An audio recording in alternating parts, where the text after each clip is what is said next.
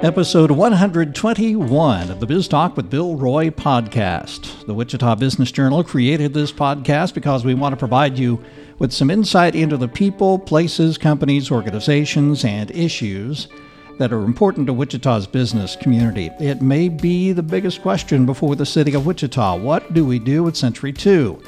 A special committee has made its recommendation. The Riverfront Legacy Master Plan folks are considering options and a group of Wichitans have come forward to say save Century 2. We'll talk to a couple of their representatives on this podcast Celeste Bogart Racette and Wichita attorney Greg Kite, who is also leading the Historic Preservation Alliance. First, some notes about the weekly edition of the Wichita Business Journal. We're handing out our Diversity and Inclusion Awards. 39 individuals and organizations are being recognized for their work to support diversity and inclusion in their companies, their groups, and the Wichita community. All of them are featured in the weekly edition starting on page 13. Also, we're announcing the 2019 Best Doctors Awards. We have them online, and you can see the entire list of honorees in the weekly edition. That's on page 3. Is your doctor on the list? Check it out. This week's list Wichita area home builders ranked by construction value of homes built in the Wichita area last year. That's on page six. We want to help you grow your business. And that's why we publish our business leads new real estate deals, building permits, who's setting up a new corporation, who owes back taxes. Court judgments also. Our leads section starts this week on page 40. Back to talk about the future of Century 2 in a moment. Welcome to Biz Talk with Bill Roy of the Wichita Business Journal. Talking business your business that is, is what Equity Bank's team of bankers does best. Visit us today at equitybank.com. Wichita is considering some big decisions these days. How do we move forward with downtown growth? How do we move forward with a convention center? And the decision that seems to inspire the most passion what do we do with Century 2? A committee led by Mary Beth Jarvis recommended that a new performing arts center be built in the core area. They did not make a recommendation on what should be done with Century 2. Now, the Riverfront Legacy Master Plan Group is considering the future of the facility, along with other development on the east bank of the Arkansas River downtown. My guests today have added their voices to the discussion. Celeste Bogart Racette and Greg Kite are part of the Save Century 2 group. Welcome. Well, thank you for having us. You bet. Appreciate it. It's a pleasure to be here Glad today. you're here. Celeste, talk about your personal connection to Century 2. Oh, I would love to. Thank you for asking. Um, I'm a native Wichitan. I grew up in College Hill, went to Hyde, Robinson, East, and got my accounting degree at KU, my MBA at WSU. My dad was on the city commission from 63 to 67. He was mayor from 64 to 65. So, in his legacy, his papers at home in the basement of our house in College Hill is a collection of contracts with EB Construction, letters with John Hickman, Roy Varenhorst, the architects on the plan, and and documents from Robert Docking's inauguration as uh, our mayor of Kansas, or governor of Kansas back in 1969. So yes, I have a personal connection. It means a lot to me and my family. You bet. Uh, Greg, you're leading the Historic Preservation Alliance these days. You've been on that uh, alliance for a long time. Uh, yes, yes, I have, and, I, and why they haven't gotten rid of me by now, I, will never know. It, it, I have been the president of that organization since actually 1995. Uh, actually, it's been a, a pl- privilege and an honor to serve with this wonderful group, with the board that we have, uh, and with the mission that we have, which of course dovetails with our interest in Century 2, and that is to preserve Wichita's history and heritage and certainly when you're talking about the single most iconic structure in Wichita, uh, that brings Century 2 uh, up front and center. Uh, it is clear Century 2 can't be used as a performing arts center. There's, it's 50 years old. It has some infrastructure issues inside the, uh, inside the building. Uh, do you disagree, Greg? Well, I don't, want, I don't want to disagree with you, Bill. What I might simply say is this uh, there are certainly still abilities uh, for Century 2 to handle performing arts. Uh, you know, certainly there's some shortcomings. Perhaps we need uh, some soundproofing, which can be addressed. Uh, it may need uh, larger wings, which can be addressed, more bathrooms, which can be addressed. A lot of things that detractors have indicated make it just impossible to handle performing arts. That's really not true. it still can handle performing arts with some limitations, uh, mind you. Um, we're, we're not suggesting that uh, uh, Century 2 can't continue to be used for both performing arts and convention business. Uh, but there may be other directions in terms of conventions uh, with respect to the Bob Brown Expo Hall that we think might be the better direction go to go for conventions, for example. Uh, conventions probably bring the greater amount of money uh, into Wichita. Uh, the mayor himself has indicated that uh, conventioneers prefer a square grid system. Uh, so we would suggest uh, that the uh, Bob Brown Expo Hall uh, be one of the sites that's uh, enlarged and expanded, particularly to the east, that would solve a great deal of those issues. If a person was going to go on a three tier system and stretch this out, of course, it would be nice in the future, and I emphasize the word future, after Century 2 is renovated, upgraded, and better maintained that perhaps we would look at a trophy uh, performing arts center, one that would be approximately one third the size of Century 2, uh, that may maybe better accommodate uh, larger uh, stage sets, uh, would be able to handle uh, suspending the massive chandelier for the Phantom production. certainly, but that we believe would be a third tier or third stage in terms of development for this area. I, I think uh, the point being, you would agree that in its existing state, improvements would have to be made in order to accommodate future work or future acts, things like that. Well, I think this is the, where I would leave it is that in its current state, it still is very capable of handling uh, performing arts, but could it do better? Yes, certainly. It, it needs to be renovated, it needs to be upgraded and updated. Uh, that has not been done. Um, and again, Bill, most importantly, maintenance has been deferred, and I don't know if you're aware of this, for the last 10 to 12 years. Maintenance that is sorely needed. Uh, there's really no excuse for that.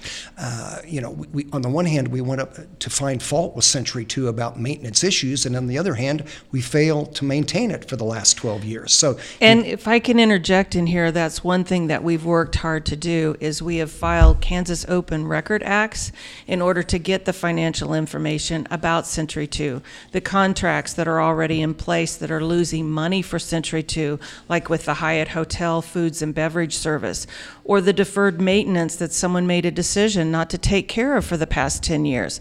We've requested these records and I'm looking at them in detail. It took a second request actually to get the deferred maintenance costs of Century 2. I think one of the things that people are wondering about is uh, some of what you've talked about, Greg. Uh, if you want to save Century 2, what is it specifically that you would like to see done? What is it specifically that you would like to see the future uh, of that facility be? Well, the, in answer to your question, I'll speak first and Greg can follow. But the first thing we want to see done is the deferred maintenance on um, the roof. There might be some roof issues.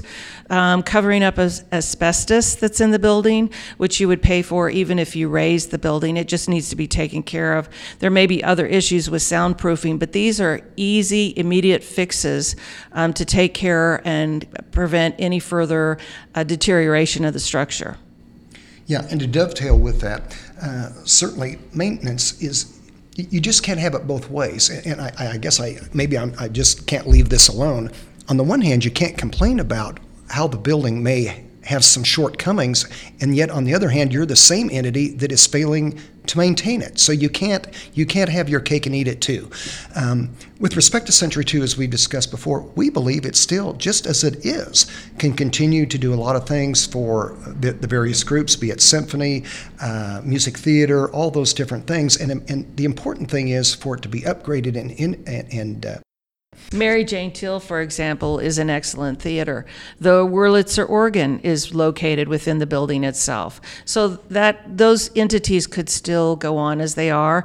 A limited theater production, as Greg was indicating, in the convention, the concert hall, which is beautiful for symphony performances. Maybe they need that as a venue to practice and another place to go for performances or vice versa. There are some folks who may be saying, uh, and we've heard it, you probably heard it as well. Uh, there are some who may say they feel like yours is more of an emotional connection to the building rather than a you know practical outlook. What do you say to those folks? Um, the thing I would say to those folks is first and foremost, the reason why we started is we don't like this closed process. It's been pretty evident from the boathouse meeting that it was not a public forum, that you could not stand up and ask questions. All you could do was play a game at the end on little post it notes. So the first thing that upsets us or worries us the most is that this is closed. Um, non speaking opportunities for developers to do what they want to do with the city's blessing. No, this should be citizen input. This should be citizen vote, and there should be discussions about the visions that are being mapped out and who the land is going to be sold to. Greg? Yeah, let me take it from there and simply say that you know, yes, we, we believe that there is some emotion involved in this. Uh, as I said before, uh, I think the vast majority of Wichitans want to see Century 2 saved, and I don't even think the vote would be close. Uh, it, it is the single most iconic structure in Wichita, but let's put emotion, historic preservation, architectural significance to the side and say, how do you compare financially the two scenarios whereby if you renovate and upgrade and update and do proper maintenance on Century 2, that may cost you approximately 250 million. Whereas on the other hand, if you're to raze Century 2 and start from scratch, you're looking at a minimum of 500 million, double the cost. So, um, putting what I enjoy the most, which is historic preservation, uh, architectural significance aside, the numbers don't add up either. And that's the other thing we requested in the Kansas Open Record Act as well that we haven't answered is would it really only cost 500 million or would there be additional costs? And keep in mind, we've got an aging infrastructure in Wichita, including a water facility that's about ready to give up on us. So which is more important to spend the money on razing something that works now and redeveloping it or perhaps taking care of some of the financial needs we currently face as citizens of Wichita? Where's our priorities? The committee, Mary Beth Jarvis's committee, that uh, put together the recommendations on performing arts, they talked about establishing, uh, building a new performing arts center, and they didn't say have any specific recommendations for Century 2. Would that be a scenario that you could support putting in a performing arts center somewhere else and Century 2 would be repurposed for some other use? Absolutely.